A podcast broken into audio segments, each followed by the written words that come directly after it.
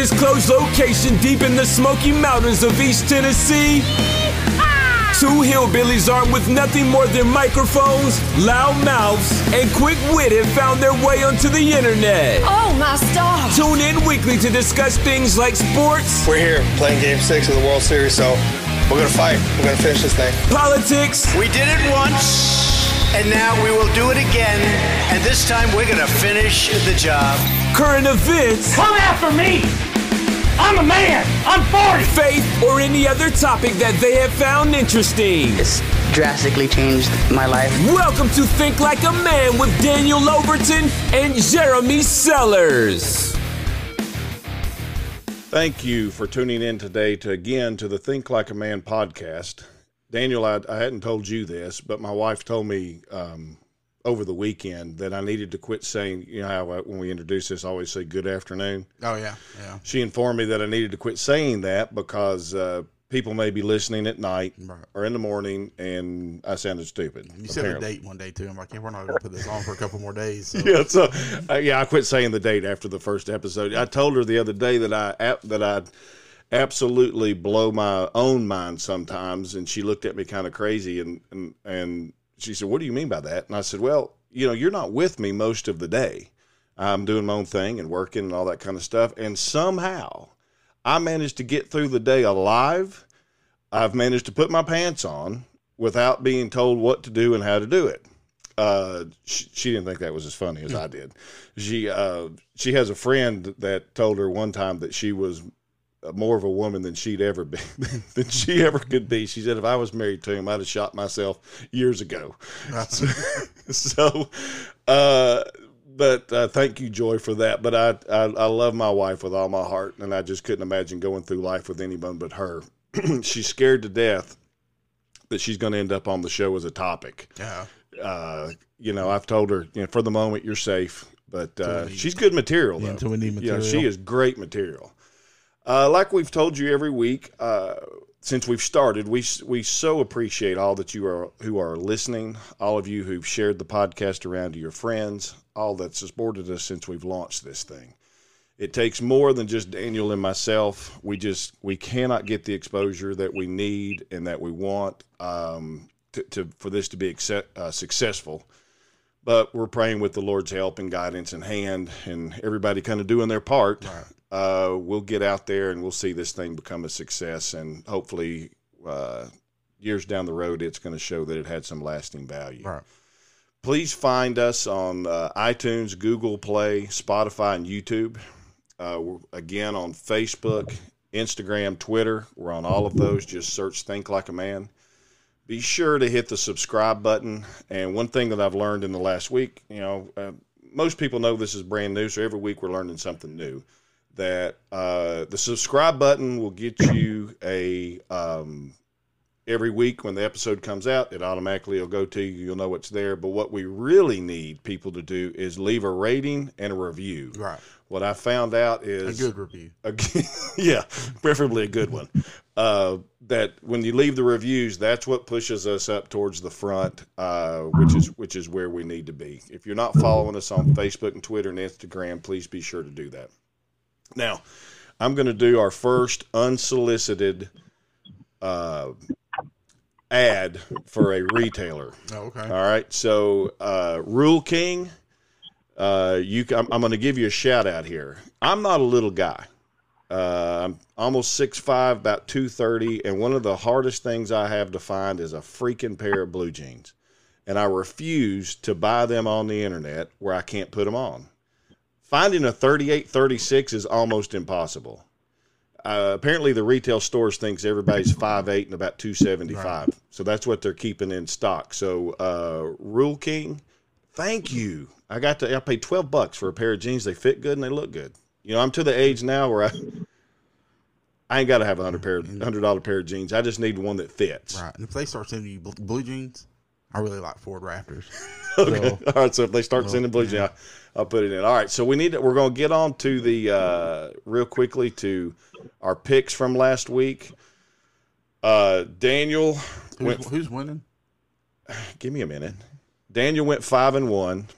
I went four and two due to my blind disdain disdain for the University of Florida.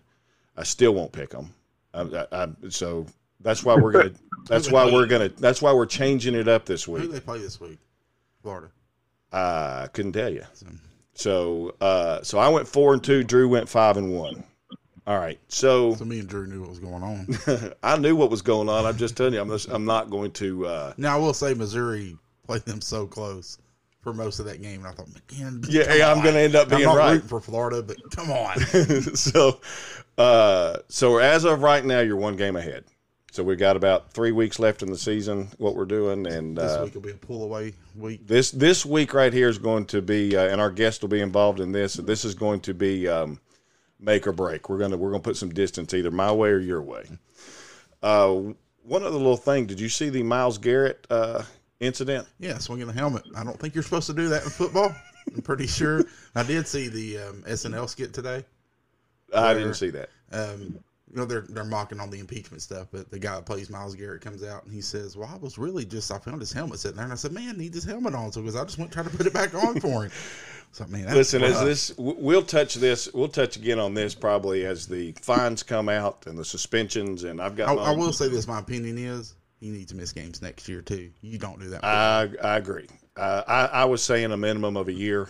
I mean, my. I mean, he looked like whack a mole. I mean, I've never seen anybody swing a helmet like that. It's one of the few times I'm thought, man, that could be assault charges. no joke. If I, if I walked up to somebody in the street with a football helmet and hit them on the top of the head, You're going I'm to jail. done. Yeah, you're going to jail. All right, so we'll we'll hit on that in the weeks to come uh, as as the NFL kind of uh, decides everything they're going to do. The guest that we have today, I've been um, really excited about it since I found out uh, that it was actually going to happen. Um, recently, like last two or three years, I've become a pretty big Preds fan. This guy did not play for the Preds, but I've become a big fan, big fan of the Preds. Now, listen, I ain't got no lie to tell you. I, I I am not a bandwagon fan. Never have been. Don't have a lot of respect for people that are. They just hop, you know, from here to here. But I got no lie to tell you. When the Preds got good, You bandwagon. I jumped right in the middle of that bandwagon. I worked my way to the driver's seat, and by the end of it, I was driving that thing.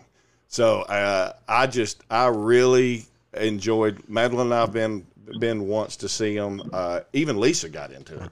See, and sort of hate to say this, so sorry to our guest who is listening so far.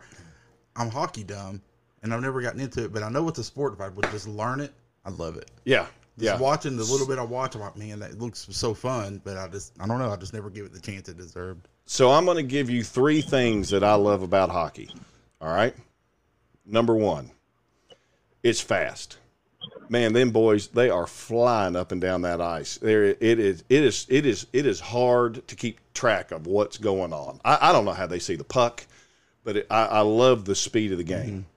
Second thing, the probability of a fight is high, and it, I, I watch NASCAR for the probability of the wrecks. So when you know hockey, somebody's going to start swinging, and hey, until somebody hits the ice, they just let them go. Hmm.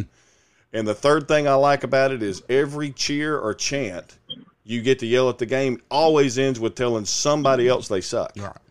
Uh, how do you not like that? Yeah. right. Uh, so I just get tickled. I didn't really participate because I didn't know the ch- chant, but I just get tickled listening to them. So, um, with no further ado, I want to I want to uh, introduce our guest.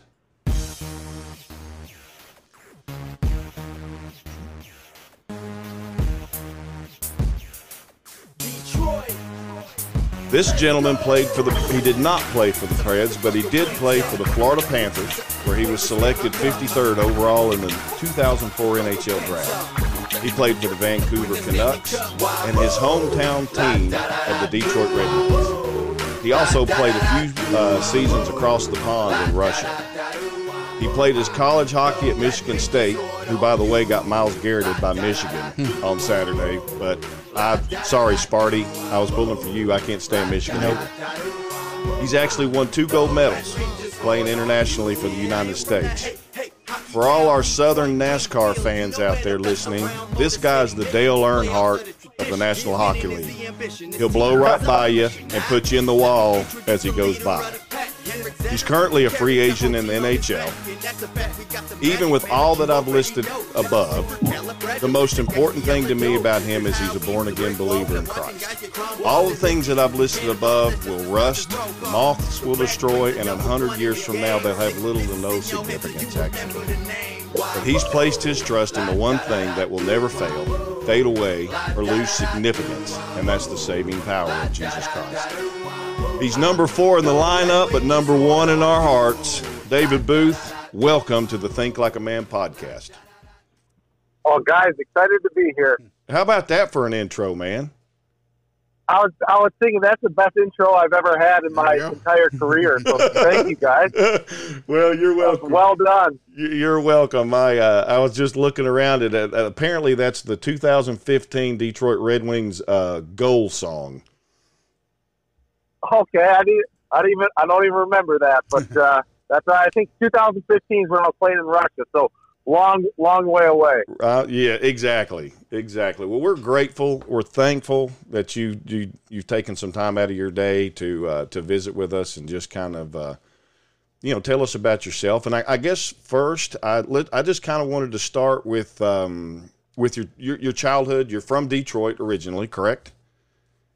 That's correct. Yes, And- Detroit, born and raised there. Okay. Uh, to tell you something funny, um, uh, totally off subject, but I saw a picture the other, uh, it's been a few weeks ago, of a guy standing on his roof, and he had painted on the roof, "Welcome to Detroit." Oh, I seen that. Oh, and apparently his house was right next to the airport, and he painted "Welcome to Detroit." The only problem was the dude lived in Buffalo or something like that. So, did you see that?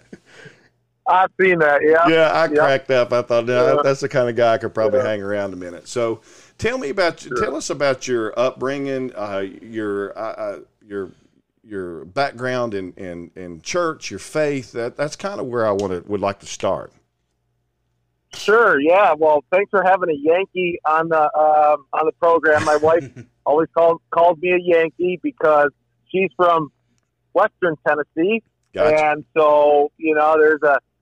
She never thought she'd marry a Yankee, as she says. Um, I'm actually going to see their family uh, tomorrow, so uh, they kind of sound just like you guys. So I feel like I'm already there. Already there. sense. Right. Yeah, but um, anyways, yeah, no, I, I born and raised in Detroit. Um, yeah, I started playing hockey at oh man, four or five years old. Grew up just in a small town, uh, 45 minutes north of Detroit, and uh, went to a little private school uh, pretty much till ninth grade. Um, you know, then I then I started getting serious about hockey, I, I guess, and so that's when you have to. You, hockey's different than than other sports. You don't play high school hockey if you're if you're uh, have any promise to a career. Oh, You really? actually have to go play ju- junior hockey, which most people move away from home. So at the age of 15, um, I left my my family at home and I went and moved away. Um, luckily, it was just about an hour, hour and a half away, which wasn't too which wasn't too bad. Some kids, you know, move across the country to do this, but I did that at 15, and um, from there, you know, that's when I started getting really serious about my career. Um, luckily, you know, my parents raised me in the church there, raised me in a Lutheran church, Ah, okay. um, which just kind of laid, laid the foundation for uh, later on in life. Well, um, so you were raised in a Lutheran church. We actually, my wife and I, uh, have spent the last two years at a Lutheran church because we were they they were the closest thing to what we believed. And um, the which uh, synod were you part of? Do you remember? It was uh, the Missouri Synod, yeah. Yeah, that same one. That same one where we were at. So that's the definitely still the more conservative of the bunch. correct? Right. Yes. Yeah. Now, so when you when you left at fifteen, um, I, I, that's just foreign to me. I, I mean, I'm doing good to put one foot in front of the other at fifteen, much less get shipped off. And I mean, you talk. I I'm getting in trouble. Yeah, I was gonna say I'll be in some trouble. At Yeah, my yeah. own. So uh, is it is it so you- is it a high school? Is that where you're going? That or how's that working? Yeah, yeah. so it, it's weird. I mean, I went to a Lutheran grade school, so I think there was about 15 kids in my class, um, around 15, you know, kindergarten through eighth grade. Then I went to a big high school, 600 kids, so there's about 200 in my class for Lutheran High North um, High School. That was ninth grade, and then 10th grade I went to Walled Lake Western, which was a public school uh, just in Metro Detroit, and boy, I was in for a a rude awakening there.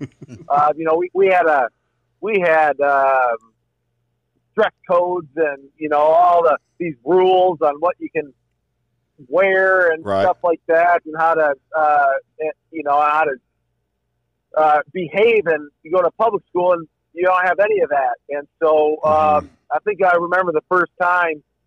It was the very first day of uh, public school. There was like a, a line outside of the of the school, just like a big circle. Like what the what the heck's going on Right. here? And I, you know, no one knows who I am. I mean, you know, I don't, I don't know. I just felt like a, I didn't know not one person. There's two thousand people in this school, and so I kind of go over there, and it- says two girls fighting before the school. I mean, before the first day of school. I'm like, what am I getting had they- myself into? Have so, they been playing hockey? I don't know. I don't know what the. I don't think I ever saw those those people again. But I was just like, man, I, I'm kind of, I'm in for a shock here. So Right. I remember wearing like, I remember wearing what I wore to uh, private school, like a pair of slacks and a collared shirt, and people were looking at me like, "What are you doing?" Like, I remember getting looks because people were like in jeans and shorts and like Culture white shock. beaters and stuff like that. Yeah, it was just crazy to me. So, um, yeah, it just it really was. So that that was kind of different um, for me at 15. So yeah, I really wasn't ready for that, but uh, through the year, I guess it kind of kind of um, leaned uh, war on me a little bit. So was that is that high school? So like down in Florida, they have a high school called IMG Academy, and that's where a lot of your very similar to what you did, but it's where you see a lot of baseball and football players go. Um, I met. Yeah. i- Is it is that similar, but it's just designed for hockey?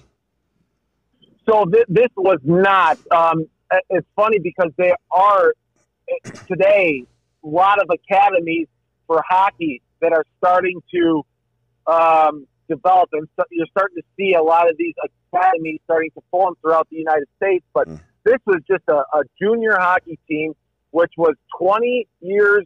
You could be 20 years old and play. Um, so you have anywhere from you know, mostly 19, 18 year olds. Usually it's uh, a league to put players into college. So Okay. college hockey is different in the sense that you don't go right from high school. Most college teams, you know, you go at 21 and you're a freshman. So there's this little league before high Really? school and college. It's called junior. So I was 15 playing against 18 and 19 year olds Uh-huh. preparing so I could go to college actually on time. That was my goal. Uh, that was where I was at uh, in my development. So I ended up actually only going to three years of high school. I took summer classes all through high school and um, even through college. But I, I did three years of high school so I could actually go to college earlier. So I was a 17 year old freshman going into college, you know, playing shock again. 2024.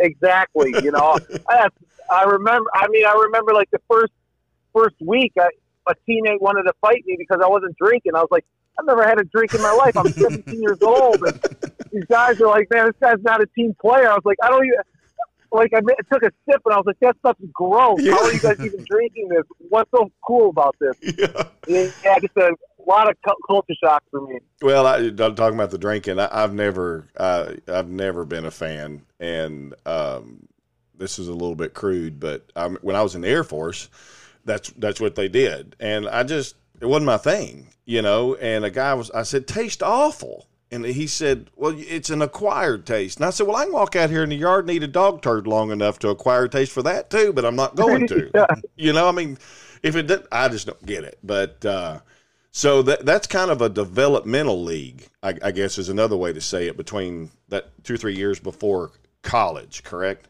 Yeah, uh, you know, I was I, I missed what you said there, but I, I just remember like making the guys get me a, a Mike's Hard Lemonade just so I could have something to sip on. uh, you know, just so I wasn't like just kind of out to you know I really just out to luck. I mean, I don't know how these guys did that, but that was just something that, um, you know, yeah, it took me it took me a while to really acquire that taste, and I'm glad I, I really didn't. So, uh, Right. yeah, that was quite interesting. So, how was your? Um, this kind of leads me to another thing. So, going all the way back to even once you left the house, you uh, at 15, your your your faith, I would say, was being tested. Even, I mean, I'm trying to think of how I want to word this. You're already experiencing the world. I would, I mean, I would say anybody at 15, I'd still consider a new believer. Eh, You know, you just don't have enough time in service, you know, time in grade, so to speak. How did Right. how did you how did that work for you? Were you able to kind of toe the line, or did you fall off and have to get back on? And how'd that work? Sure. Yeah. So, I mean, that's a great question. You know, looking back at it, I think it was uh, being raised in the Lutheran church, uh, going to uh, a private school that really taught me values um, and the right morality. I want to Mhm. say uh, how to live. You know, it wasn't really until college actually that I really got into what we would call a born again, where you're really deciding for yourself, and it's Right. just not something that you do because that's the way you were raised. You know, I come from a my dad was very um, very stern, very disciplined, and so you know it was more out of fear that I Right. you know I wouldn't drink. You know, I was afraid of getting in trouble or Right. um, you know, do it just partying and any of those things. So, you know, that kind of got me through those years, 15, 16, 17, um, you know, where I was just kind of not running around. A- lot of kids can get off track very quick there, uh, trying to fit in. And that's Mhm. something that, yeah, li- like I told you earlier, I was kind of a, I I don't think I fit in all the time just because I was always, you know, hanging around people that were five years older than me and they were just in different parts of their life. Sure. So I was just going on what I was raised on. And then finally come to college is really when I really presented with, you know, a just the Bible, just reading the Bible. Because I, you know, when I was 15, 16, 17, I don't think I had like a quiet time. I don't think I had a prayer life. Right. You know, I was just doing uh, more morality uh, until I got to college, and that, then that changed. Yeah, that's um, that was, and and I've, I've I just as I was kind of thinking about our conversation and stuff. Uh, you're even once you left college, and you go into professional hockey, you're getting all kinds of stuff thrown at you at that point. I mean, you really better have your feet grounded, or you get derailed in a hurry. Yeah, you're, you're so right. I mean, one of my favorite um, uh, preachers or speakers is Ravi Zach. I think he's just so awesome. I I turned got turned on to Ravi uh, when I was playing in Vancouver. You know, I was, I was sending some just that's what kind of when Twitter got popular, and I remember just tweeting some Christian uh, messages or some Bible verses, and people were like, "Man, how can you?" I got to turn on to Ravi. Ravi know, just draw a lot and stir just a little bit, you're going to get sucked in so quick, and you're going to start developing habits that are so hard to break. Mm-hmm. And so that was just something I think that really helped me early on with just those habits I had, kind of get me through the transition phase. Uh, coming, uh, you know, what, how am I going to act in certain situations? You know, when the world's thrown at you, how how do you act? And so I think it was just a habit that I had, um, just because that's the way I was raised. And so I think that that really got me through that. But then I started to transition into I want to do this more out of love and Mm-hmm. you know obeying out of love versus obeying out of fear. I Right. think kind of you know my childhood was out of fear. You know I'm just afraid of of punishment or I'm afraid of this. Where when you start to really understand the gospel, you start to just get joy out of it. Yeah. It's, it's fulfilling, and so that was just a great transition and great um, you know uh, time in my life. you know, Paul tells us about the uh, the law being the um, that that's what drives us to the gospel. If you, it that's the convicting part, and that's the bad thing about the Old Testament was you know the law can't save. Right. They were saved by faith, you know Abraham and all that, but it, it you know the law is the fear that you're talking about, or the or the the fear of consequences, so to speak. So then the gospel is it really is good news, isn't it? Um, you're right. Yeah, I mean, and one of my yeah one of my favorite speakers uh, is Tim Keller too, and he just talks about the gospel and what is the gospel. I mean, we think the gospel is like a Bible term, but you know, he just tells the story. The gospel wasn't a Bible story; it was actually before that. The gospel it wasn't just merely good news. It, he says it was a life changing news. Exactly. It's something that completely changes absolutely everything. It's not how to live your life. It's it's a whole worldview that really just it's life changing, and that's what really makes sense. I think they got it from um, the Greeks in a battle, uh, Battle of Marathon, and what happened there was an evangelist, and he ran 26 miles to tell his city that they won the battle, and that's where we get marathon from, running the Oh. 26 miles. Okay. And so, yeah, they say that that they tell the city that they won the battle and that they are free forever. They're no longer under the bondage. So it was life changing Isn't that news. That's where we get gospel. Yeah, so that's just a great, great, uh, great story there. My uh, Ravi Zacharias actually spoke at my sister's college graduation. Oh no way! Yeah, I wish that I'd been paying a little closer attention, to be honest with you. but because now, you know, now I'd I'd, I'd love to. I, I like Ravi myself, and Tim Tim Keller is great. Keller. Uh, we were all we were. I thought, you know, I told Daniel, I said, "Gosh, I didn't. I hope he's not Mormon." you know, because our mutual friend had told me that you were a Christian, and I said, I, I, I, what am I going to do if this guy says I go to the LDS? So Oh. I'm going to tell you something, David. Uh, everything you have said just is just it Spot on. spot on, right on the money, Oh. and and that's just great. Um, No, thanks. yeah. it's uh, you know a lot of the guys you just mentioned, Daniel and I both listen Oh to. yeah, man. Tim Keller, I love. They're, yeah, Yes. they, they, they are they are so good. I mean, just being playing hockey and having that job where you're kind of forced to work on Sundays. I Mhm. really wasn't able to ever, you know, and you're always every every year we're in a different city, so you know that was one part that was always hard is just having that Christian home community. So you know we got turned on to a lot of just great, really great preachers, Ravi, um, Francis Chan, Tim Keller. I like Frank Turek. I mean, he's so good Oh, at um, combining uh, politics and Christianity and how to take a stand. Because sometimes we Christians think, oh, we just stay out of it. When I think Frank just uh, encourages us. I mean, that's what's shaping our future Sure. is how Christians, you know, are involved in politics. If we just keep stepping out, you know, then you're just going to see our whole world change. and The church is going to get smaller and, uh, Mhm. and not have the um, just the impact if we don't take a stand. So there's just been a lot of that. That's the great part about podcasts. They just have really changed people's. They changed my way of of learning, and I'm just um, glad that I could be on here and, and talking. Yeah, that's great. Do you ever listen to uh, R.C. Sproul or John MacArthur? I, I, I haven't, but I, I definitely read some of their things. I, you know, I get their news feed um, all the time on, on Instagram. RC, I know RC and uh, RC and John MacArthur. I know those are. Uh, we we will probably won't get on this, but I think they're uh, Calvinists, if I'm not uh, They are. mistaken.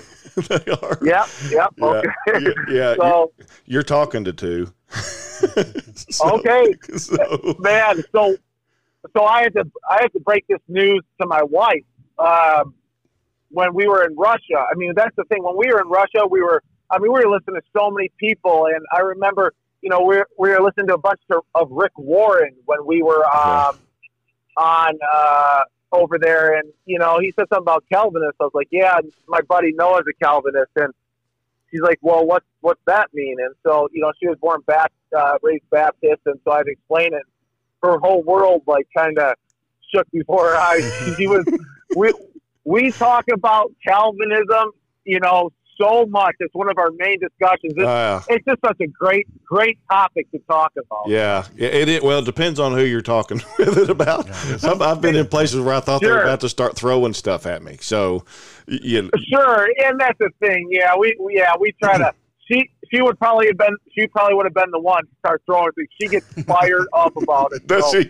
Does she? uh, I, I'm yeah, gonna. I'll, te- I'll tell yeah. you, David. It is one of the when when it settles in your heart. It's it's it it, it because it focuses your your attention.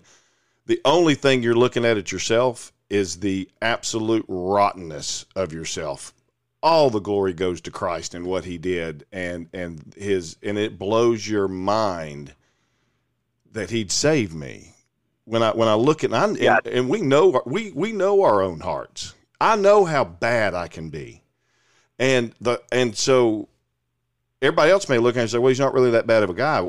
I know my heart, and then I think it, it's not the fact that God would say would pick to save some; it's the fact that He'd save any. We, we're rotten, you know, and it is such a great truth, and it it and all of a sudden for myself all of a sudden a lot of weight came off when i realized i don't have to perform. I mean that's a work salvation anyway you know? Christ Right. did it all. Did it all. I bring nothing to the table and uh, that's and that's hard to get over for some people. I still look at them as brothers and sisters in Christ. Now, a lot of them don't look at me that way, but Yeah. you, you know, and that's unfortunate. Yeah, It that's is. unfortunate. I mean, you know, and there, there's, I mean, I, I looked at it because I want to see both sides because it is such a. I, I, we might be going to Passion, uh, which is a conference Louis Giglio puts yeah, on, in Atlanta. Mhm. and yep, and so I know John Piper's going to be there and Ravi Zacharias, and I just want to ask in front of them both. So let's talk about Calvinism because I know they they both would just bring So- such good sides of the debate, and it would just be unbelievable to hear right, those two geniuses talk about it. You know? right. So I Oh have a quick- man! quick, so question. I love. I love listening to people like that. Yeah. So if we went to Passion, we'd be sitting in the stands. Do you get to go to Passion? Do you get to like go backstage and meet these guys?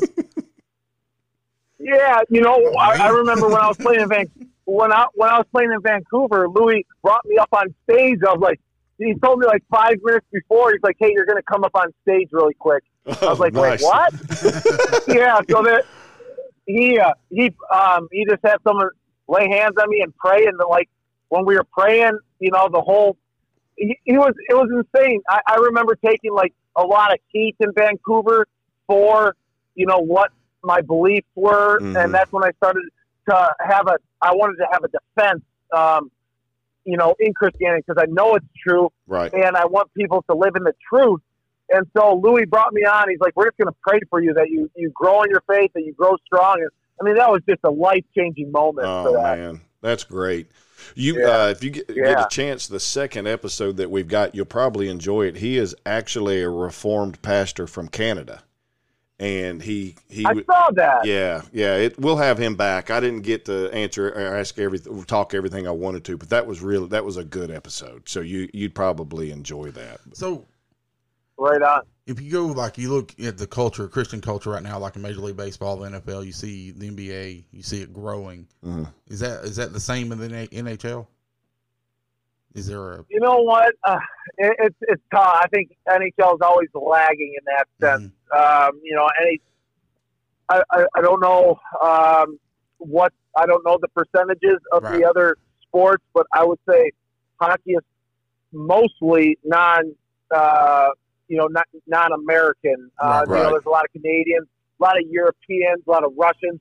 So Mhm. there's a lot of more different beliefs than you know. You come from, um, you know, football or baseball. Yeah, yeah, I understand baseball can have their um, the Southerners, uh, you know, South Americans, or well, Puerto Rican or wherever there the- too. Mhm.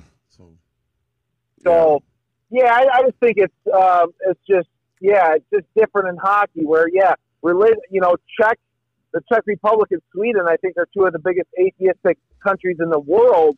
And Really? so when you have a lot of players coming from there, and Russia, I mean Russia, you know, you have uh, religion that is, you know, it's run by the government. Right. So you're just really having a lot of just different viewpoints. So it kind of lags in that sense. And then, you know, most of the teams um, can have chapels. I think there's only a couple teams that, uh, you know, the management doesn't doesn't want doesn't allow chapels.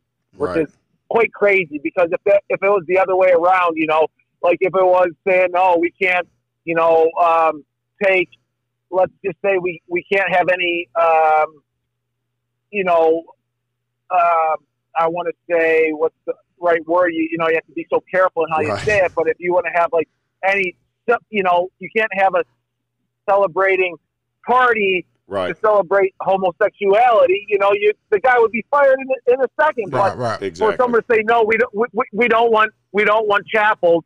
That's completely fine. Sure. And, and so the, the double-edged sword is just it's crazy. There's a double standard, and it's Right. and it's it's not just the NHL. sure. It, it's across the It's- United yeah, States everywhere. at at this point. You know. Exactly. And I remember, you know, when I was in Florida, I was, um, people were inquiring about getting, you know, a, a team was inquiring about a trade. And so they were like, you know, they're doing their research. And I remember my strength coach coming up to me and, you know, he- he's like, hey, you know, the, the general manager of the team called me and he's talked to about 10 different uh, people and he's really close on, on trading for you but he called me and just asked me like, "Hey, I know he, I I- know he's a Christian, but like, is he really a Christian, or uh, you know, is that just something that he, you know, about. is that just something that he, yeah?" And so he's like, "No, he's, he- you know, he he's a Christian. I mean, he's, uh, you know, he lives that way. You know, he's not one that's gonna, you know, be found in the bar or Mhm. strip club or something like that. And I remember that that was the deciding factor where the team said, "No, we don't, we don't want that kind of Christian on our team." Really. And so I remember remember him telling me that, and that was just kind of crazy to hear. You know that that was something that my what I do off the ice impacted my performance on the ice. wow. That that That's crazy. that's Yeah. crazy. Yeah, that's nuts. Uh, I mean, I know. so what I kind of. Christian do you want? Name only. Like, apparently by name only. You know, You're they're token Christian that's they can wag around out there. You know. They don't want you being Right. vulnerable. Yeah. Ah, that's crazy. Right. Well, and yeah, I guess sometimes because a lot of people, you know, if they're if they're unsure what they believe and they were raised in a church, they say, "Oh, I'm I'm a Christian," you know. And I think sometimes Christians get a bad rep because sometimes that's the default religion that they'll Mhm. say. It's just I I was raised in a church, so I'll just say I'm a Christian, you know. And people see these people living a a non-Christian life, and they think, well, that's how a Christian, you know, that that doesn't uh, really. I don't want to be a Christian, so um, maybe that's what they were talking about, just like a default kind of. Is this guy Mhm. really a Christian, or is he just a default kind of Christian? Wow. Um, if I re- Yeah. if I remember correctly, when I, I looking up some of this stuff, you were you were drafted and still stayed two more years at Michigan State, correct? Before you went on to Yeah, Florida. That's- All right. So That's correct, and that's yep. how does I mean, How do you make that decision? well, and how do you? I mean, I'm thinking you got a bunch of money hanging out there. Mm-hmm. How did you come to that con- decision that you'd stay for two more years and and not go on pro? Yeah, so hockey's a little bit different. Uh, I mean, very, very few people can play in the NHL at 18. You know, I mean, Okay. you're, you probably get two 18 year olds a year if you're lucky to play. I mean, you're the best of the best in the in the world, and you might get a chance. So, you know, most guys come in around 22, 23, 24 uh, when they've had you know time to develop. They they go to the minors, they play in the minors, you know, and so for me, I was like, why don't I just get my college graduation? I can play college.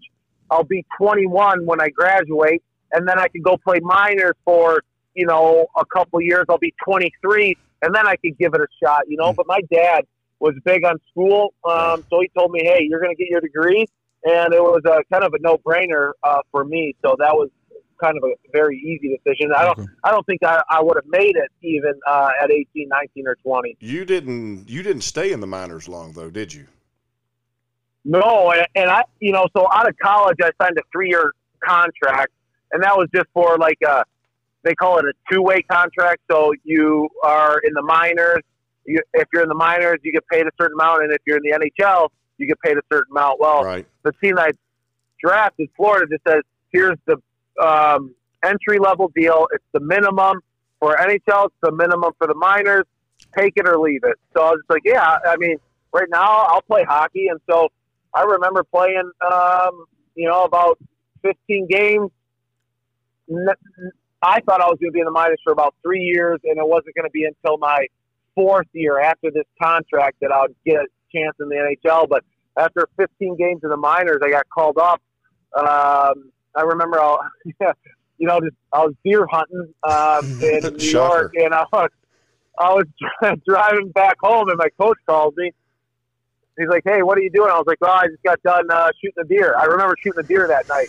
He's like, "Well, um, you're going to uh, Boston tomorrow." I was like, "Wait, for what?" He's like, "You're going to play with Florida," and I was like, "Oh my gosh!" And I was so jacked, so jacked Oh, up. Uh, yeah, it was just a it was a great day all around. Did you So, pull over and uh, throw up? no, I remember calling my dad. My dad was probably more excited than than I was, but it was just such a.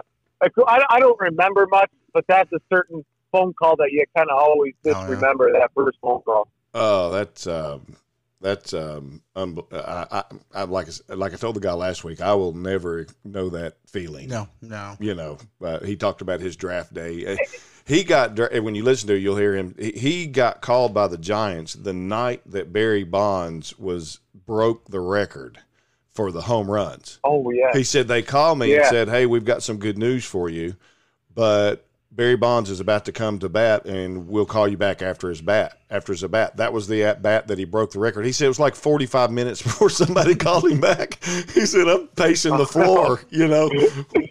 yeah. Oh man, well, you know what? It, it is a cool. Um, it is a cool experience getting that call. But I'll tell you what, there are there are so many more hard times, tough times than than the one phone call. The you know that that is just a. You kind of look back and you you think about that five ten minutes, but man, there are days, months, years of just of grinding for Right. for that, and there, so there's a lot more downtimes that are a lot tougher on you than the than the good uh, shows for. So I have a couple of questions for you. Like I said at the beginning, I'm hockey dumb. I mean, the most hockey I've had in my life, and I need to give it a fair shake. I really do, because I love sports. The most hockey I've had is Mighty Ducks and um, a little Happy Yeah. Gilmore. Um, but- I, I, I guess so. Stick with me if these sound like dumb questions or not. I just had three that was on my mind. First one you mentioned, well, he's talked about fights earlier. So baseball, other sports are trying to retract that. Baseball, they're trying to stop pitchers from hitting batters. You know, football, they're working on don't hit too hard, don't hit these areas. Is that something in hockey? Are they try? Have they tried, or they ever try to reduce the fights in the game? So you're asking if they try to reduce the fights in the game? Yeah, something that's natural to hockey, that's popular to hockey. Do they? I mean, has that made that to that sport too, where they're trying to? Uh, So you're asking if they're trying to like get rid of fighting in the game right Yeah, now? yeah. Yeah, I mean, I don't, I don't, I don't know. I think that's that's what makes hockey uh, so unique. Is Amen, brother. It's funny. Uh, yeah, it's just one of those things that um, there's a a a fear out there. I think you know hockey's the only one where you kind of really fear. Uh, you know, you can't go just be a uh, be a goon out there. You're going to have someone to answer to, Mhm. and so you kind of it kind of keeps itself in in check where. You know, you can't just go slash a guy because then you're going to have the whole team coming after you, and you're going to pay a price. Right. And so I think that that intimidation kind of keeps players honest out there. And, um, you know, I think the game doesn't fight as much. It's such a faster game now than it was 10, 15 years ago. It is unbelievable how skilled this game is becoming, but there Mhm. still will always be that, um, you know, those two or three players on the team that um, can not only skate well, play well, but they can fight too. And so uh, those guys are eh, play such a huge role on the team.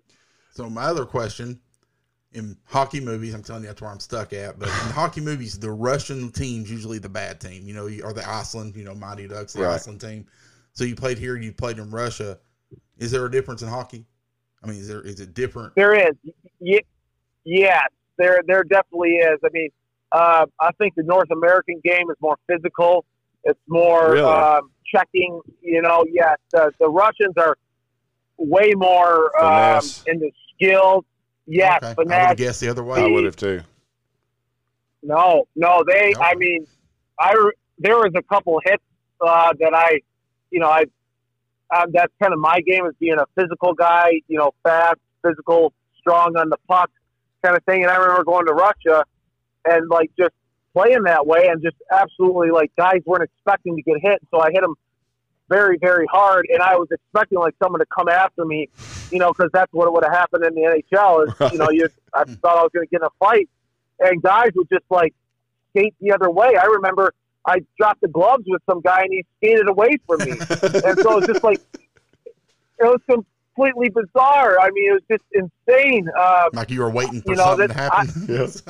yeah, exactly. So, but they they do they uh, they play a uh, a very fast, controlled, uh, more stick handling and shooting kind of game than I guess uh, over here in North America. Okay, so my last question is for me as I try to dig into some hockey and get used to it and start watching.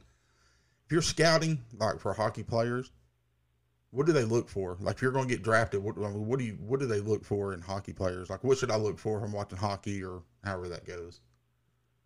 Yeah, I mean that's a that's a great question. I think there's there's this is the thing with hockey. If you look at it, I I really think it is not just because I play it. Uh, maybe that's part of the reason, uh, but if you look at it, there's so many different skill sets that you have to have in hockey. I mean, you're not just throwing on shoes. You have to learn how to skate, and then you have to learn how to shoot. Then you have to learn how to pass. Then you have to learn how to check. You have to learn how to play defensive zone coverage because you're always on defense. Then you have to learn how to play offense because you're always on offense. And then you have to face off plays. I mean, there's just so many different aspects of the game that you can, um, you know, be good at that people look at. So that's what, and that's part of the team game, right? Is like, how are we, if you're a scout, what areas do we need to fill? Do we need a really fast guy? Okay. um, on the on the on the wing? Do we need a really physical guy uh, to protect our you know our skilled Mhm. guy? But I would say it's definitely more of speed they're looking for. I think speed's the number one. If you're a good skater and you have um, a good sense of spatial awareness on the ice, you know where to be, when to be, Right. and you're smart, your hockey IQ. So if you have good hockey IQ and you're fast, I think the other skills can come easier. The stick handling, the shooting, those things can be taught a little bit easier.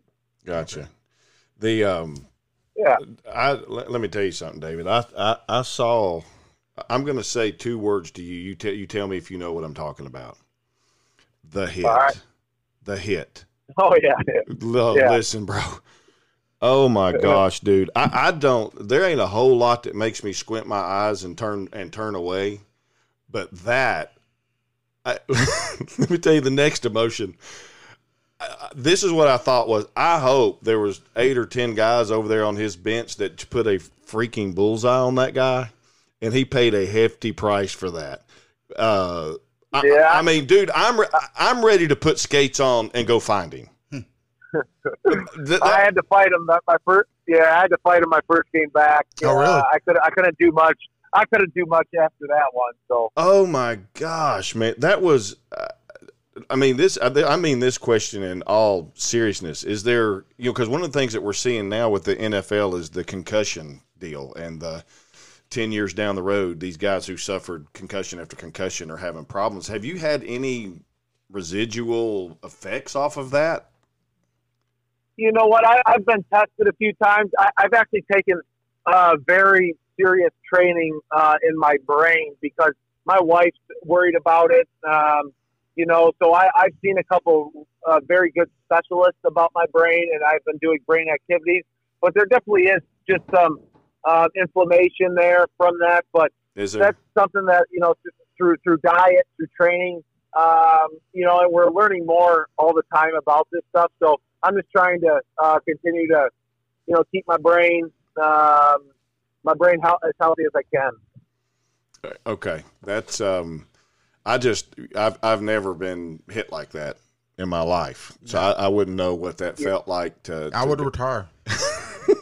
Yeah. Yeah. That's what I was- Pe- pe- I'm- I'm- yeah, people were saying I sh- I should have retired. Yeah, I mean that you know, and I and that's the thing. I've taken a couple other hits since then, and so I, I, it definitely changed my career uh, for sure. Sure. I was I was never I was never the same. Um, when you miss that much time, when you have a you, you know your motor patterns are different. I started getting injured all the time. It was Yeah. just my my brain wasn't wired the same way, and so you know to try to keep up and try to do certain things after your brain's taking those kind of uh, a beating, it was it was really tough on on me and my career. I'm, uh, listen, I know the the script, scripture tells us that the um, ven, uh, the vengeance vengeance is the Lord's. Let me tell you something, dude. Yep. Uh, it'd been hard for me not to take whatever they gave me the first time I hit the ice. I'd have come after across the street with or across the ice with that with my stick raised like an Now, axe. you mentioned you had to fight him when you came back, right? The Well, one- I one that he- did, and that, that's just more of uh, that's more of just you know you have to respect yourself in the game. Right. Like Right. if I don't go fight him, then so people are just going to run at me the whole time, Right. trying to hit me and just saying this guy's not he's not going to fight back. So it's it's with anything in life, you got to take a stand for for yourself. Sure. You know. Sure. And so um, that's what I did. But I, I remember uh, playing Mike in um, in Vancouver in the in the playoffs, and you know we never shake hands after games. The only time you ever shake hands in the NHL is after a playoff series and one team advances Mhm. and the other team. And so Mike was on LA, I was on Vancouver, and they beat us.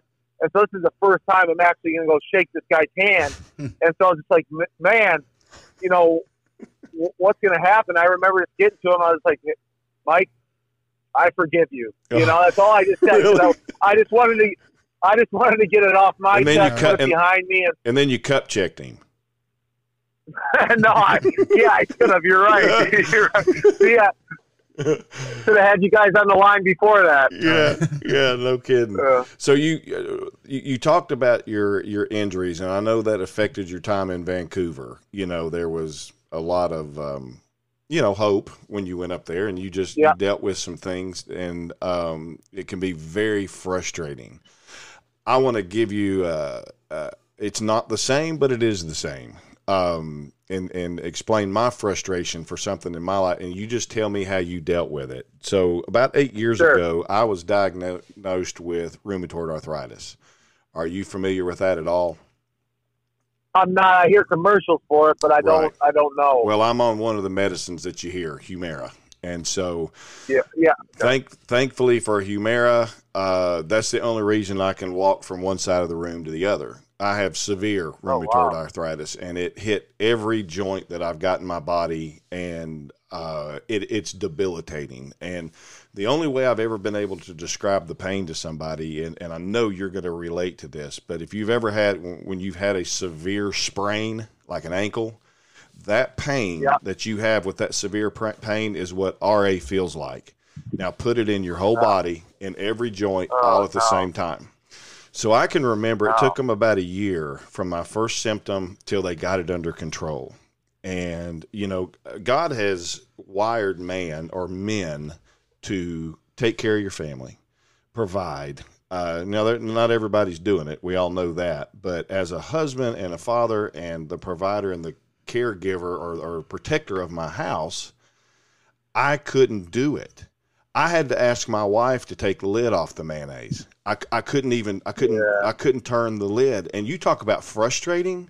I was I, I, I couldn't work. I couldn't. I was doing good to, to like I said to walk from one side of the room to the other. And I'm not the only person in my mind that I'm disappointing, and she, it, it was my wife. You are dealing with injuries that are not allowing you to perform at your peak level, and you've got a whole province up there mad at you. You, you know what I mean? How, Yep. how how did you deal with that? Uh, I mean, I'm sure your faith played a big part in that. Sure. I mean, first of all, yeah. See, and that's the thing. Like uh, athletes, um, yeah, we take a little, a little beatings here and there, but man, isn't it awesome the way God created our bodies that we can heal? Oh that yeah, What that we just don't break a bone and it's broken for the rest of our life, right. or you know, I, you know, you'd just be.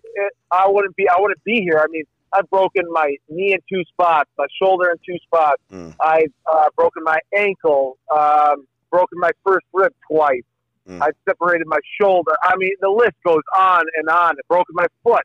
Mm. So it's just amazing that the body can heal, Heal. itself, and that's heal. And, and I mean, what I go through, it's only it's only a couple weeks, you know. Then you're feeling fine, but like for, for you to deal with what you were just telling me, Mhm. I mean, I I felt I felt that pain for like you said, like when it happens, it kind of lingers for a little bit, Mhm. or after you have surgery, you know, you're once the pain meds wear off, you Mhm. feel it for a day or so. But to live like that, Oh, it was man, I know there are people that are. Oh, I, I that the people that do that, it's it's um, it's amazing to me. But those people that do that, they ca- that either buries them or it makes them so much stronger in life. Mhm. And I can tell from what you're saying that you know what you're not going to let that defeat you. No. And I think that's what that's what Christ gives us. He doesn't let us just stay in our defeated state. He came and he paid the ultimate price. And that and that's one thing that it's amazing is all other religions, no other religious leader came and actually suffered. No. I mean, Christ knows our suffering. All Mhm. and- and that's just amazing to me is we actually have a God that wanted to suffer and suffer far greater than we do. Oh. So at least he understands us. At least he can sympathize with us because he's done that. And so I think pain and suffering actually really makes a strong case for Christ. And it Mm. actually um, makes us lean on him because he went through it and he conquered it. So we know that someday we can conquer it too. Right. I, I believe wholeheartedly in the sovereignty of God, and I believe in the sovereignty of uh, His sovereignty in everything.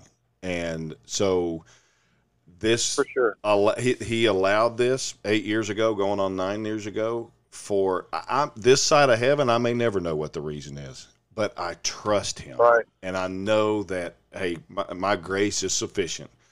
And That's, oh, that's one of my favorites. you uh, know, yeah, Second Corinthians twelve nine. That was a huge one for me. Yeah, it's sufficient, and you'll and and I'm I'm I'm still here. I'm not leaving you, and but you're going to walk this road because this is what I've ordained for you to walk. Okay, I trust you. You know, and there's days it's not easy. You know, thankfully he also put me in touch with a great rheumatologist and some good medicine, and the, and the medicine works. And uh, but it's allowed me to talk to people. Um, which is you, you know like i said i may never know fully this side of heaven what his reasons were but um Sure. but i trust him so i know I- go ahead Yeah.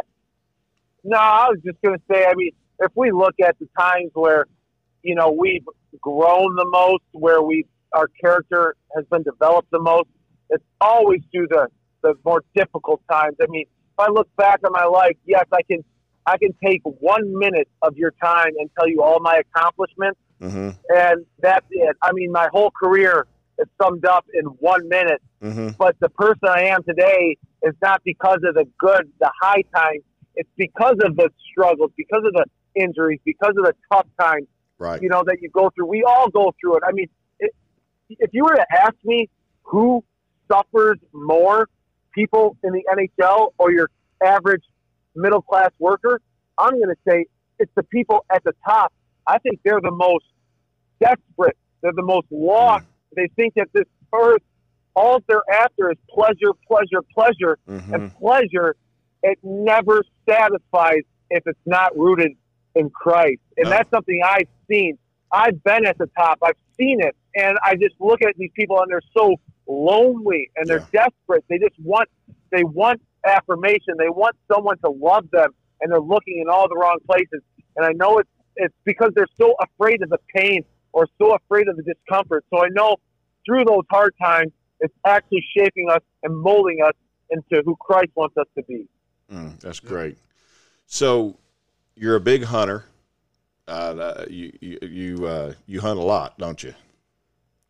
Uh, it's my fa- it's my favorite. Yeah, I love. All right. So so what's your what's your favorite what's your favorite animal to hunt? Oh man, you know, growing up in Michigan, it was always going elk. Uh, it was always going whitetail hunting.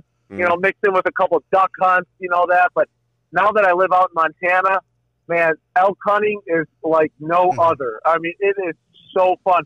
I used to be a big turkey hunter, you Right. know, because that was after after the season. I could hunt. Uh, you know, you couldn't hunt whitetails because that's pretty much November. I'm just coming off of three weeks in o- in Ohio right now, whitetail hunting. But um, uh, you know, I used to be a big turkey hunter. I remember getting up 33 straight days, like at 4 a.m. to go hunt turkeys. Um, that's how much I loved it. But then I got into elk hunting, and so instead of a little 20 pound bird, you're having an 800 pound Yeah, animal yeah. coming, coming running at you. It is it's so cool. So listen, and this is no joke. For about the last eight or ten years, I have tried. My wife has deep in East Tennessee roots, and I have tried to talk her into selling everything we got and moving to Montana. How in the world did you get your wife out of East Tennessee into Montana? Because I'm gonna put it on You mine. know that's so that's the thing. I remember we got married in Montana just because she knew I loved loved being out west. Yeah, we can go get married out there. So 2014 we got married out there, and then you know we were uh, living in Toronto. We we moved 12 times in one year. We moved Oh, like man. picked up and moved wow. picked up and moved. So in, in a 12 month period, we moved 12 times. So we were always just kind of going. We never knew. That's like that's kind of the way the hockey lifestyle was for us. Um, so I remember a couple of years ago, like trying to convince. She goes, "I will not live in Montana," and so we were looking in Chicago. She didn't want to be in um, in Tennessee. You know, she she likes going to visit there, and um, you know, she doesn't ma- uh, she doesn't mind going back visiting, but she didn't want to be in Tennessee. She didn't want to be in Detroit. So we were kind of set on Chicago, but couldn't find anything we really liked. And Mhm. I was like, man, why don't we just continue looking at um, Montana? So started looking in the Bozeman area just to kind of get her, you know, or pique her interest. She started to warm up, and then my brother is out in Kalispell area, so I tried to find the best house I could within our price range, Right. and I thought I found it. I mean, it has a private runway on it. I, I'm a pilot, so I am able to fly, and so we can take off from our house and go land at her ten minutes from her house in East Tennessee, in West Tennessee, which is in the middle. It is Hicktown. I mean, it is two and a half hours from Nashville. It's two and a half hours from Memphis. Oh, it's in the It's middle of nowhere. Jackson. It's in the middle of nowhere. So we can take off from our house and land in her house in like four hours, uh, four, three and a half hours, and be at her house. So she decided that that was a goal, and she just told me the other day, she's like, I absolutely love living in Montana. Golly, dude. I got. I, I, So- I need her. I need. I need her to make a phone call, man. You know. And- I, I know. She, she, she, I cannot believe when she said that. She goes, "I am so happy we live here right now." You know, so um, yeah, it was just a really, it was a, a huge blessing. So, so th- this is this is my my next little comment here. What is what does a brother got to do to take a trip out there to hang out with you and hunt something dangerous or a big elk or and Oh. just and just come see you in Montana? What what's a brother got to do to make that happen? You gotta uh, take a number and get in line. You know how many people I have wanting to do that, but we can make it happen. We can make it happen. You know, that's something that uh, I enjoy. That I mean, you know, getting to that, I just want to be out in the woods. So Uh. when my tag, you know, to fill the tag, I want to just want to go out there and hunt again. So that's something that we can always uh, we can make it happen. Dude, I, I, John Denver is my favorite artist that's ever walked the face of this earth, and I can listen to his music and sit and look at the mountains, and and I, I I mean, uh, no joke, man, I am in heaven. I just I, I love it out west, and I've been wanting to make a trip, and um, hey, what better way than go like kill a bear or something? so, Oh man, there, there, I killed a bear in my uh, front yard, I should say, uh, a couple years ago. There, uh, maybe. So that was kind of cool. They're they're all over. We had mountain lions in my backyard, mountain lion tracks. So I know. So they're they're everywhere. like is, is uh, you what- want. What, town are you? What what are you close to out there? Kalispell. Okay. All right. So are you on the west side, close to the Rockies, or more towards the other end? Um, yeah, so we're kind of Glacier National Park. We're like 45 minutes Oh, uh, from dude, Glacier National serious? Park. So, yeah, it's unbelievable out there. We are I mean, not really supposed is. to covet. I, I'm not supposed to covet, I, but I'm I'm like uh, right in the middle of it right now, right in the middle of it. I, I, I hear you. My brother lived out there, um, and so uh, when I visited him, I go, "Yep, we got to do it," and so we did it. Oh man, that that's great. Well, David, we're gonna we're gonna do a couple other things here to kind of wrap the wrap the show up. Um, the Sure. conversation was great, um, and and we're gonna do the first thing we're gonna do. We're gonna do we're, we're trying something a little different. Um, one of the things we like to do or try to do here is laugh a lot. So you know, one of our goals in this program was to show that Christians actually can laugh at each other, laugh with each other, and laugh at funny stuff. so um, Sure. we've got a new little segment here that um I'm not sure if the name's going to stick or not, but it uh, one of the funniest things is people that cannot um they uh, tongue tied or they say the wrong thing and we you know they get caught on video or anything like that. So this name of this segment is called articulation constipation. Hey, I I like didn't it. make anybody stay here until 7 a.m. or 11 or whenever it is everybody finally left. I didn't make this kid pass out on my floor. People wanted to be here. That was their decision. Welcome to Articulation Constipation. All right, so I'm going to set the stage for you a little bit so you know what's going on. This this this is a news reporter out of Louisville, Louisville, and the the story is not the best. This she's talking about a Louisville police officer that died in the line of duty. That's not the funny part. And she's just reporting on the funeral that she had. Uh, the police officer's name is Deidre Mengedoht. Deidre Mengedoht is her name. So what we're going to hear is what she actually said.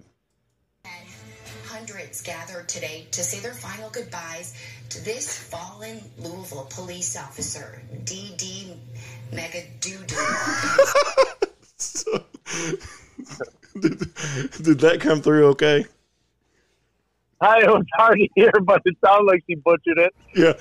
Dee Dee Megadoodoo is what she ended up calling the. Uh, calling Oh, the no. Yeah. So oh no! this lady's going to be remembered for the rest of her life. For I mean, it's not even close. No. I don't even. I, and if you see it spelled out, I'm thinking, how do you look at that and end up at that for your um, for your uh, for your pronunciation of the name? So uh, we're gonna what we're gonna do. This is what I referred to earlier. That's going to get us a little separation one way or the other in our uh, pick'em game. Here is we're going to pick some games. David, you're going to be part of it, and. Uh, Okay. Some of them are relative to us. Some of them are relative to you. And Who do you think will win? I think the fact It doesn't matter what you think. Get ready. Let's be great. Let's be great. This week's football picks are in. All right, Hey, can I say something real quick? yeah, man. I've been handicapped. You okay? You know it. So I'm just putting it out there. Oh, you've been I'm still, I'm handicapped. taking the lead. okay, so oh, David, you no don't know that you don't know that whole story. So when Daniel showed up here to do this, I, I said I'm, I'm cha- normally we pick SEC football games, and I said this week um, we're not doing that. We're, we're gonna we're, we're picking uh, different genres and, and different things uh, relative to our guest and. Also, this is going to help get some separation. So he has no idea. He did guess two of them of what we're the games we're going to pick, but from that point on, he doesn't have a clue. So, um, so the first game that we're going to pick, uh, the biggest one of the weekend probably, is Penn State and Ohio State. David, do you have an opinion on that one? Um, I like Ohio State. I just I got a special place for Ohio just because it's got big white-tailed deer. So I always pull maybe for Ohio State. So I'll I'll go Ohio State. They they do have big Only- whitetail deer. Yeah, exactly, and that's the only reason I'm picking it because I I like your state for white-tailed deer. All right, Daniel, what do you got? on Penn State. Oh, James, You're gonna James pick- Franklin you're- shows up for the big games more than not, and he's already had his knot this year. So yeah, he did get beat. State. He got thumped by Minnesota. Yeah. So, um, it's in Ohio State. Does that change your mind? I'll go Ohio State. I'll switch it. it's in the shoe. Yeah. Yeah, it's Ohio State. I, see, David, there was my chance to put some. I shouldn't have told him that. That was my that was my chance to Yeah. get a game back on him. All right, so I'm gonna. I, I don't like Ohio State, but I'm gonna pick him anyway. And see, I I purposely left Florida out of this one because that's a that's a win for you because I'm not gonna pick them. All right, next big game of the of the uh, week is uh, of Lone Star State, Texas and Baylor. What do you think about that, David? Uh, You know, there's only one real. UT, and it's in Knoxville. These nuts. oh, I, it, man, trust me, I know because I'm married to the biggest fan in the world, the biggest UT fan that Yeah. there is. Um, so does that mean I have to pick Baylor? no, you can, you can pick who UT you want. You can pick exactly whoever you want. Oh man, I, I don't know. I like Texas. I think Texas, Lone Star State. I, I'm always I, Texas is one of my favorite states, so I'll pick Texas. All right, you're they got big whitetails down there too. Yeah, they do. I mean, I can't name you a single player on either of the, any of these teams so far, but I'm just going by whitetails right now. So Right. Texas is a good hunt, hunt state, so I'll pick Texas. okay. All right, Baylor Baylor. Bears. You're going to take Baylor. Yep. All right, so uh, I'm going to take Texas because Baylor chicken boned it Saturday night. They had OSU down by 25 and choked. Texas lost to Iowa State. I don't care. I don't care. Baylor's done. They just they got their dreams crushed. At that point, they're not even in the conversation anymore of the of the playoffs. So I'm going to take Texas with my whitetail buddy here. Now, Yeah, in uh, in honor of our guest, we're going to pick Michigan State and Rutgers. and, and and David, in case you don't know, Michigan State's awful. I mean, they're, I know. I I did see that. I, I saw that they're like four and five. Man, when I was like just a couple of years ago, they were like the best team in. They won the Big Ten. I think they went to the Rose Bowl. Yeah And I gotta wake up and I I gotta see this four and six or something right now. yeah they're worse than I'm still. pi- They're worse than Tennessee, and and Rutgers is no is Oh, no better. Whoa, And if it tells you whoa! anything, Tennessee's having a bad year. yeah, if it if it tells you anything, the the faculty at Rutgers was actually considering hiring Butch Jones to uh, uh, for their coaching vacancy.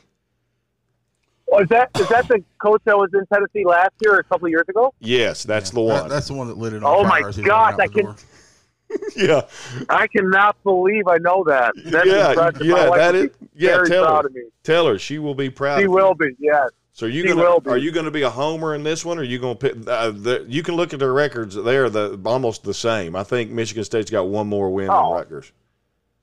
Yeah, I'm going Michigan State. Michigan State. Yeah, dude, you, Yeah. they'll they'll kill you if they hear you on this thing and, and you don't. Yeah, pick. seriously. Yeah. Daniel. Michigan State. Yeah, see, while you and me are talking, have a good conversation. Daniel's pulled his phone up over here so he can was- see I what was their looking- I record. was looking up Rutgers record and still Yeah. Rutgers. yeah, Rutgers is Rutgers. yeah. I um, I'm going to um, I'm going to I'm going to take state too. I think on this one. Again, in honor of our guest, we're going to pick Montana and Montana State and leave that phone on the desk. Oh, Yeah, okay. I'm going. I'm going. You know what? Where we got married, we got married in Bose in Bozeman, and the people's uh, place. They're really good friends of ours. They're huge Montana State fans, and so I'm going Montana State just because my good friends are Montana State fans. gotcha. and um, MSU. And even though they're the second best MSU, I'm still sticking with them. Okay, he's got Montana State. Da- or uh, Daniel. What's the record? I'm not telling you. I'm looking. If you know, you know, you got to tell me. Okay, so they're. Uh, I think. Uh, I think Montana is. Uh, both of them had three losses, I think, or or maybe Montana had two and Montana State had three. Which one won the playoff two years ago? Dude, you got to do your homework. Got to tell me what we're going to be picking. Montana High won it. games. Montana I'm won. Montana. So you, I'm I'm going with David.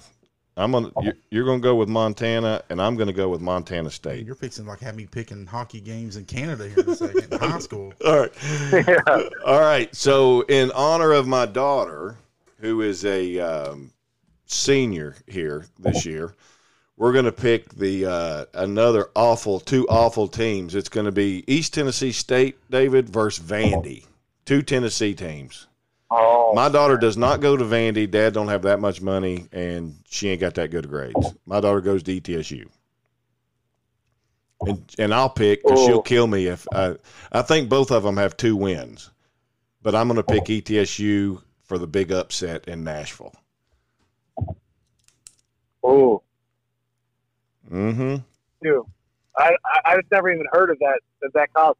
I just can't believe how many of these pro football players come from these colleges I've never even heard Oh, of yeah. before. Yeah, I just like that, so I'm going East Tennessee. Yeah, I'm doing that one too. East Tennessee State. ETSU. Daniel will go Vandy. Commodore.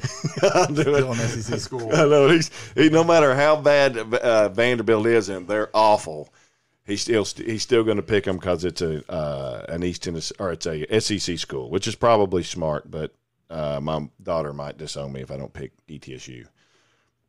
Our our uh, we got two more to go. Uh, David, you had to know this one was coming.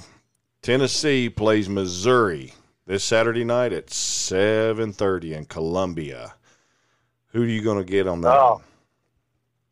I, I'll go Tennessee. I don't know Missouri. I don't know how good they are or anything, but I'll, I'll go Tennessee. I like root for Tennessee. Dude, your wife will kill you if you don't take Tennessee. Uh, she she knows that I want to win more than anything, so Right. she'll, she'll forgive me for that. okay. But i- if I knew if, if they were playing like LSU, which I know is a good team, I would pick LSU. Okay. But I don't know anything about out of Missouri. yeah. Yeah. Um, I, so here, the, you know, the problem with Tennessee and Missouri has been Tennessee, like Daniel said last week, has had their dang number since they. So here's here's what's at stake, uh, David.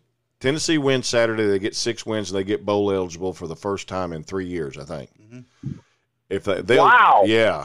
And then next week they got Vandy. We should kill them. So if we could win out, we end up with seven wins and and and obviously bowl eligible. We get a much better bowl. Right. They may end up in Jacksonville at the Gator Bowl. Yeah.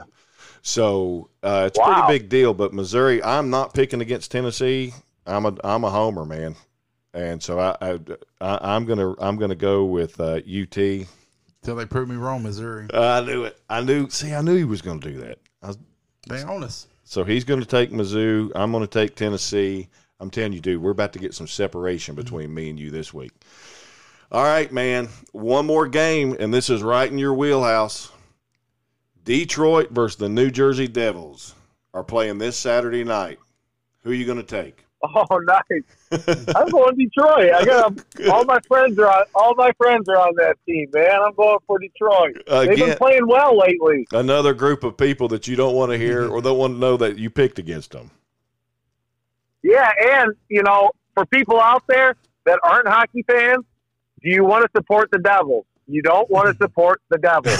You know, it's just it's just a natural name that you don't want to support. Right, right. It goes against everything if you're a Christian, right? Sure, exactly. Before I get my pick, I'm gonna tell the saddest sports story I have. Went to see the Titans play back a while. It's been a few years ago. Guy I was going with, we was gonna go, you know, walk around downtown Nashville a little bit. Was gonna, you know, just sort of see what Nashville was. First time we'd ever both been to a Titans game, both big Titans fans. Walking downtown, a guy walks up and he goes, "I got tickets to the hockey game, both of them for twenty bucks." The Preds. I'm like, ah, no, no. You know who they were playing? Uh-uh. The Red Wings. Really? I kicked myself in the butt the Oh, moment I walked off. I thought, even if I don't know hockey, I know who the Red Wings are, Right. and that's our Yeah. that's like legendary hockey team. Why? Right. Did, why? And I, to this day, I go, why did I not go watch that game? Hey, uh, David, I meant to ask you, did you ever get hit in the head with an octopus? Uh, I didn't, um, but that was probably one of the best memories of my childhood, getting a octopus thrown on the ice. That's good. That's I'm surprised. I'm surprised you know that. That's that's actually really impressive. yeah, yeah. I knew they did their thing up there with with with the octopuses. I'm, But going, I'm going with him, so Detroit. uh, Yeah. yeah, Daniel said at the beginning, he said whatever David picks in hockey is what I'm going with. So um, so he's got Detroit, and, and I, I'll watch that game. That'll be my first game all right. that I sit down and watch from beginning to end. Well, David, that's the end of what we're going to do today on Think Like a Man. We sure appreciate you taking the time out of your day to visit with us. Um, listen, I know everybody's uh, days are just they're full. They got we got a hundred things going on, and uh, to sit down and take an hour or so with us, we greatly appreciate it. Thank you to everyone who tuned in today. Um, again, we thank your thank you for your support and your help, and we ask that you like and share and subscribe to the podcast and help us get our name out there. Until next time, we'll see you. Yeah, see you next week when I'm up by four. see you.